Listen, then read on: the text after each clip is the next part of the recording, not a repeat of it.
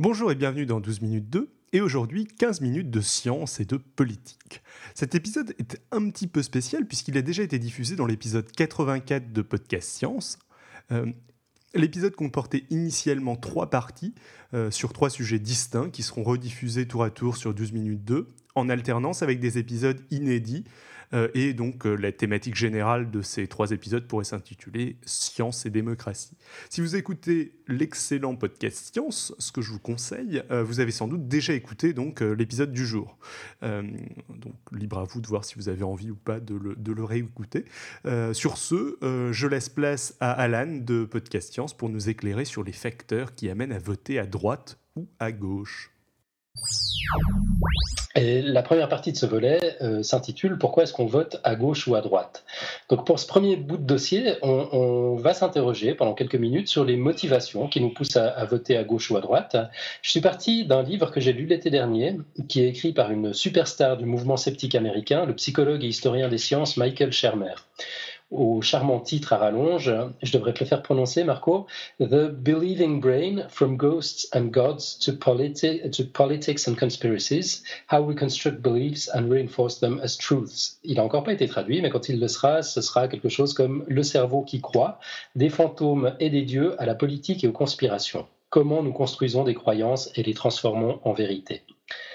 C'est un livre qui explore les mécanismes fascinants de la croyance chez l'être humain et qui s'appuie sur des centaines de travaux scientifiques. C'est un vrai bijou de vulgarisation, franchement je vous le recommande. Et un chapitre tout entier est consacré à la question des croyances derrière les affiliations politiques. Et c'est ça qu'on va explorer ensemble maintenant. Donc Mike Shermer ne parle pas exactement de gauche et de droite, mais euh, de libéralisme et de conservatisme, États-Unis oblige. Euh, c'est sans doute un peu simpliste de transposer un pour un libéral égal gauche et conservateur égal droite, car certaines nuances devraient quand même être prises en considération. Par exemple, en Europe, quand on est de droite, on se balade pas forcément avec une arme à feu et on ne passe pas nécessairement tous ces dimanches à l'église. Mais bon, selon les chercheurs cités plus loin dans le dossier, c'est un découpage qui tient quand même la route. Le chapitre sur les croyances en politique commence par une série de stéréotypes pour poser le décor, genre si vous êtes libéral, vous lisez le New York Times, vous détestez George W. Bush et Sarah Palin, vous reconnaissez le rôle de l'homme dans le réchauffement climatique, vous êtes pour la redistribution des richesses par les impôts, etc. Au contraire, si vous êtes conservateur, bah, vous êtes anti-avortement, pro-peine de mort, climato-sceptique et vous souhaitez moins d'intervention de l'État. Puis l'auteur pose très rapidement un premier avertissement les universitaires américains, nous dit-il, sont essentiellement de gauche, donc essentiellement libéraux, et la plupart des études sur cette question-là, la question des affiliations politiques, bah, sont biaisées. Euh, certaines études vont jusqu'à poser le problème de la manière suivante. Le conservatisme politique est-il une forme atténuée de folie? Alors bon, évidemment, euh, ce n'est pas comme ça qu'on devrait poser la question. Tout, comme la recherche sur le cancer vise à éradiquer la maladie, on dirait que les études sur le conservatisme politique cherchent à corriger une tare. Euh, évidemment, ça c'est une approche qui n'est pas du tout défendable. Jonathan Haidt, psychologue à l'Université de Virginie, a remarqué ce biais, donc il est cité euh, dans, le livre que je viens d'évoquer, et il l'a dénoncé dans un article intitulé What makes people vote Republican Qu'est-ce qui pousse les gens à voter républicain? Donc l'interprétation libérale typique qu'on retrouve dans de nombreuses études voudrait que les gens votent républicains parce qu'ils seraient psychorigides, amoureux de la hiérarchie, terrorisés par l'incertitude, le changement, la mort. Et Haidt, justement, a invité ses collègues à sortir de ces pseudo-diagnostics, à prendre un peu de distance épistémologique. Et en cherchant un peu, il a trouvé des études moins biaisées qui amènent des éléments de réponse. Par exemple, dans leur livre Partisan Hearts and Minds, cœur et esprit partisan, les politologues Donald Green, Bradley Palmquist et Eric Schickler ont montré que la plupart des gens ne choisissent pas un parti politique parce que celui-ci reflète leur opinion, mais parce qu'ils s'identifient d'abord avec une position politique, en général héritée de leur famille, enfin de leurs parents, de leur groupe de pères ou de leur éducation. Et une fois qu'ils ont choisi cet engagement politique, à travers le parti approprié, ben, les sympathisants en adoptent le discours et les vues. Et selon Schermer, ça montre la nature profondément tribale de la politique moderne et des stéréotypes véhiculés par chaque tribu. Tribu Il n'y a pas besoin d'être anthropologue pour comprendre que selon les libéraux, les républicains sont une bande de chauffeurs de 4x4 qui mangent trop de viande, qui travaillent des armes, qui veulent réduire le rôle de l'État, supprimer les impôts, imposer la Bible, etc. À l'inverse, les conservateurs pensent que les libéraux sont une bande de conducteurs de véhicules hybrides qui mangent du tofu, qui embrassent les arbres, qui portent des sandales et sauvent les baleines. Euh, on, est effectivement dans des, représentations de clans, de tribus. On est bien dans le cliché aussi quand même. Un petit peu, un tout petit peu, à peine. Justement, j'aime bien partir de l'exemple américain parce que les stéréotypes sont si caricaturaux que ça rend la démonstration plus évidente. Et c'est des stéréotypes si présents euh, que tout le monde les comprend, en fait. Les commentateurs politiques, les comédiens s'appuient dessus euh, sans aucun problème. Alors, il y a du vrai, bien sûr, dans ces stéréotypes qui reflètent des, des, valeurs morales différentes. Et ces valeurs morales, euh, Schermer les, les qualifie d'intuitives, des valeurs morales intuitives. En fait, de nombreuses recherches démontrent désormais que la plupart de nos décisions morales émanent de sentiments moraux automatiques plutôt que de calculs rationnels. Donc, face aux questions morales, en général, on ne réfléchit pas de manière rationnelle, en pesant le pour et le contre de chaque argument, en examinant les preuves qu'ils sous-tendent. Non, on décide de manière intuitive et on rationalise après. Ça, veut dire on décide d'abord, on, se met d'accord d'abord et on construit ensuite un discours pour justifier sa décision. Euh, on, on construit ce discours donc à ses propres yeux et aux yeux des autres. C'est un processus émotionnel, en fait, pas, pas tellement rationnel, euh, exactement comme pour la plupart des croyances que nous avons. C'est là qu'il fait le lien. Et pour mieux comprendre ces stéréotypes et le processus d'adhésion à un camp plutôt qu'à l'autre, bah, il faut s'appuyer sur ce que Jonathan Haidt appelle la théorie de l'intuition morale. Cette théorie explique par exemple pourquoi nous éprouvons tous une aversion naturelle à certains comportements comme l'inceste par exemple, euh, même si nous sommes incapables d'articuler la moindre explication rationnelle pour justifier cette aversion dans certains cas. Par exemple, écoutez bien le scénario suivant, puis essayez de décider si les actions des personnages sont moralement acceptables ou pas. Marc et Julie sont de jeunes adultes, frères et sœurs pendant leurs euh, vacances d'été. C'est obligé, Marc, le prénom? On, peut changer. Qu'est-ce qu'on veut? Parce que ça a l'air d'être une histoire d'inceste en plus. Ouais, c'est vrai, t'as raison. Allez, on dit, euh, je sais pas moi, Charles. Euh, il ne faudra pas que, j'oublie. Alors, Charles et, Julie sont de jeunes adultes, frères et sœurs, et pendant leurs vacances d'été, ils se retrouvent un soir seuls dans une maison de vacances près d'une plage. Ils décident que ce serait intéressant et amusant d'essayer de faire l'amour. En tout cas, ce serait une nouvelle expérience pour chacun d'eux. Julie prend la pilule, mais Charles euh, utilise quand même un préservatif, juste pour être sûr. Ils aiment beaucoup l'expérience, tous les deux, mais décident de ne pas recommencer. Ils décident aussi de garder secrète cette expérience euh, qui, les rend plus proches encore, qui les rend plus proches encore l'un de l'autre. Alors, qu'en pensez-vous? Est-ce que c'était OK ou pas qu'ils fassent l'amour? Ben, euh, je te dirais non, mais bon, comme, tu as dit au début, euh, trouver une justification euh, concrète, ouais, c'est pas évident. Ça a l'air plus de, ça découle, ça a l'air plus de découler de, de, de, de, la culture, quoi, que, que d'une raison rationnelle. Ouais, c'est même plus profond que la culture. En fait, pratiquement toutes les, toutes les personnes qui lisent cette vignette, qui a été construite de toutes pièces par euh, Jonathan Haidt pour tester les intuitions morales, justement, considèrent que cette situation est moralement fausse. Et quand on leur demande pourquoi, bah d'abord ils donnent des réponses telles que Julie pourrait tomber enceinte, ce qui est bien sûr impossible avec la pilule et le préservatif, ou encore ça va nuire à leur relation, mais on voit que c'est pas le cas, ou ça pourrait se savoir, alors que la vignette indique bien qu'il ne révèle pas l'information. Puis finalement, les participants, à un moment donné, cessent de raisonner, puis ils avouent simplement bah, Je sais pas, je peux pas l'expliquer, je sais juste que c'est faux, un peu comme, comme tu viens de le faire, Marco. Et cet exemple et de nombreuses recherches qui conduisent à des résultats similaires ont amené Haidt à conclure que l'évolution nous, nous, a dotés d'émotions morales pour nous permettre de survivre et de nous reproduire. Chez nos ancêtres du paléolithique, et même avant, à mon avis, mais lui parle du, du paléolithique, l'inceste conduisait à des mutations génétiques aux conséquences très graves. Et à l'époque, personne ne se doutait du mécanisme génétique sous-jacent, mais le tabou de l'inceste a évolué et empêché nos ancêtres d'avoir des relations sexuelles avec leurs proches, en favorisant la survie des descendants de ceux qui allaient chercher leur tendre moitié hors de la famille. Haidt, en se basant sur de nombreuses approches, l'anthropologie sociale, la psychologie sociale, la psychologie évolutive, la philosophie, propose que par extension, les fondements de notre sens du juste et du faux, donc les, fondements de, la morale, s'appuient sur cinq systèmes psychologiques innés et universels. Et c'est là qu'on revient à notre problématique gauche-droite, car ces tendances politiques s'inscrivent clairement dans ces systèmes psychologiques. Le, premier de ces systèmes psychologiques, c'est la protection face au mal. C'est une traduction un petit peu euh, minable de harm slash care, mais j'ai pas trouvé j'ai pas trouvé mieux à proposer. Je suis désolé. Si quelqu'un a une idée, je suis preneur. Il s'agit en fait de notre capacité de mammifères sociaux à ressentir la douleur de l'autre. On a développé un sens de l'empathie et de la sympathie avec notre capacité de nous mettre à la place de l'autre et d'imaginer sa souffrance et son réconfort, en tout cas les, moyens de le réconforter. Et ce premier système est à la base de vertus morales telles que la générosité, la gentillesse, le soutien affectif. Donc ça, c'était le premier. Il y en a cinq. Hein. Le deuxième, c'est, euh, enfin, l'auteur l'intitule Justice et réciprocité.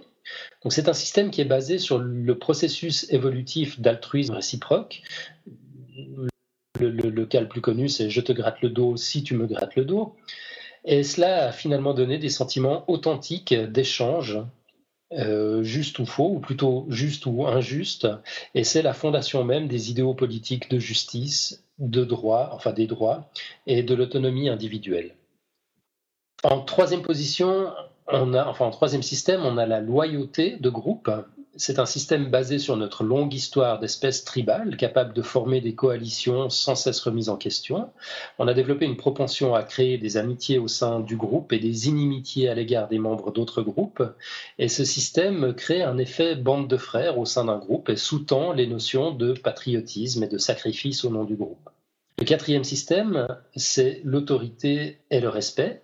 Euh, il est dû à notre longue histoire de primates, et notre longue histoire aussi d'interaction sociale hiérarchisée. Nous avons développé une tendance naturelle à respecter l'autorité et à faire preuve de déférence à l'égard des leaders et des experts. Et nous suivons les règles édictées par ceux qui se trouvent au-dessus de nous dans la hiérarchie sociale. Ce système moral est à l'origine de la capacité de diriger ou de suivre, ainsi que de l'estime pour les autorités légitimes et le respect des traditions. Et puis le cinquième système, il est intitulé Pureté et sacré. Les, contours de ce fondement moral-ci sont dessinés par la psychologie du dégoût et de la contamination. Nos émotions ont évolué d'une manière qui nous attire vers le propre et qui nous éloigne du sale. C'est ce qu'on trouve derrière les religions, qui poussent vers des idéaux moins charnels, donc entre guillemets plus élevés. C'est le fondement aussi de l'idée que le corps est sacré, est sans cesse menacé par des activités immorales et autres contaminations. C'est ce qu'on retrouve euh, un peu par extension dans l'engouement pour le bio, par exemple. On veut que, veut que tout soit que tout ce qu'on mange soit, pur et, non contaminé.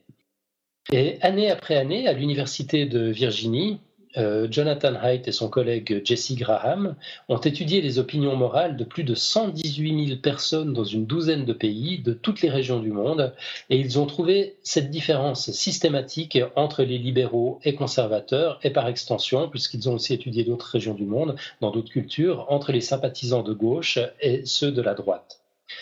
À gauche, on a de meilleurs scores qu'à droite sur les systèmes 1 et 2, donc protection face au mal et justice réciprocité. Mais à gauche, toujours, on est moins bon qu'à droite sur les valeurs 3, 4 et 5, c'est-à-dire loyauté de groupe, autorité, respect et pureté sacrée.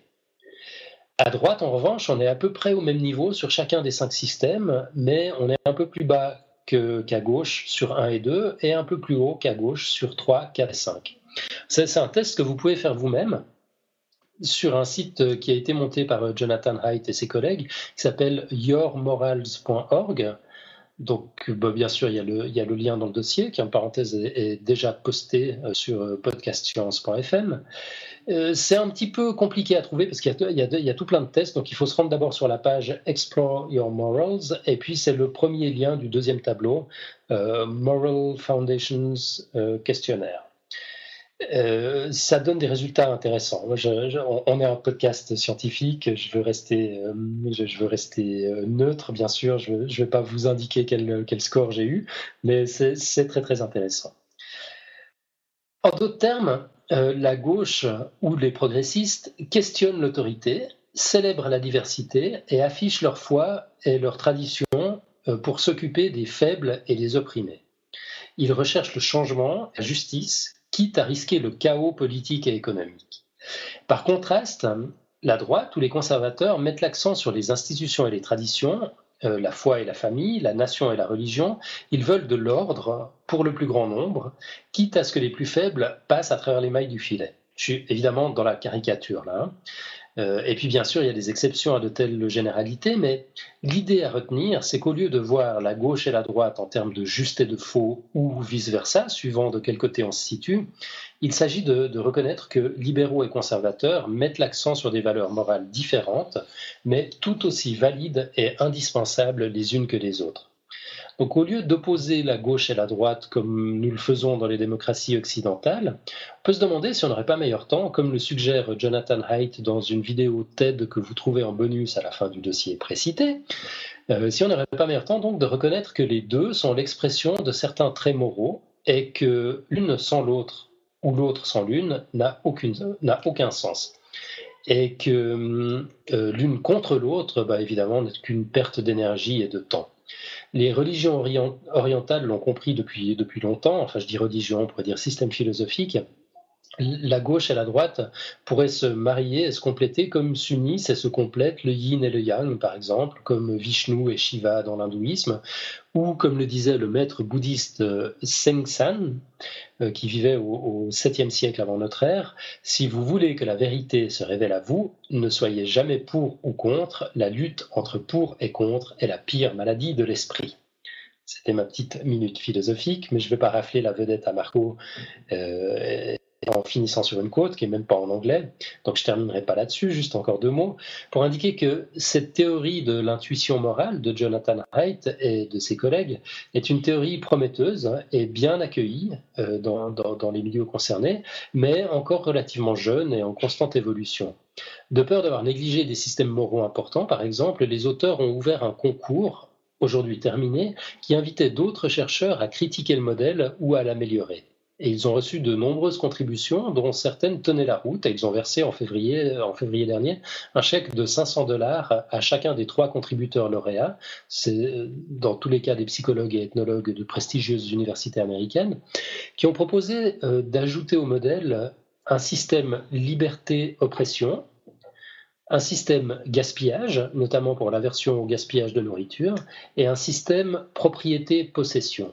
Alors ces trois systèmes euh, sont des candidats, donc pour entrer dans la théorie, ils sont en train d'être testés et en cas de succès, ben, ils seront ajoutés dans le modèle euh, décrit, dans ce dossier. Donc on, aura de nouveaux indicateurs, on pourra, encore raffiner.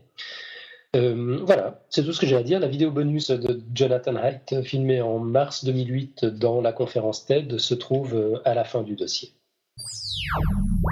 Et c'est sur ces mots que l'on conclura cet épisode. Quelques rapides petites annonces. Déjà, beaucoup de nouveaux épisodes de Podcast Science depuis le, dernier épisode. Enfin, c'est parce que j'ai été long, parce qu'il y a un nouveau podcast science par semaine, en fait.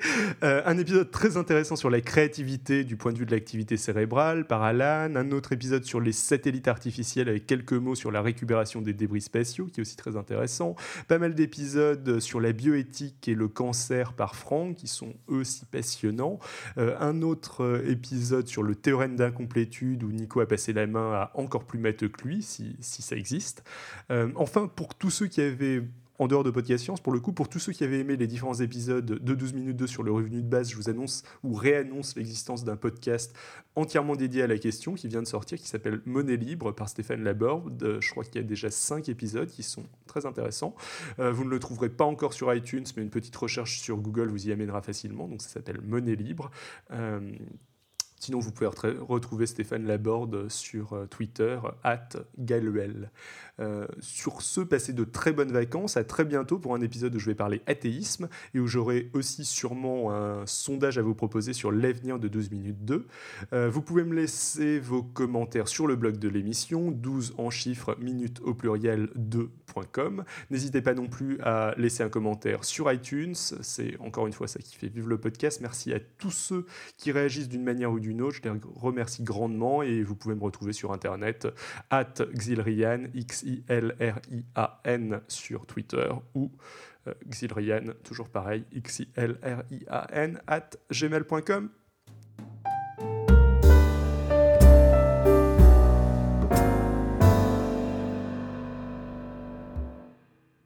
À bientôt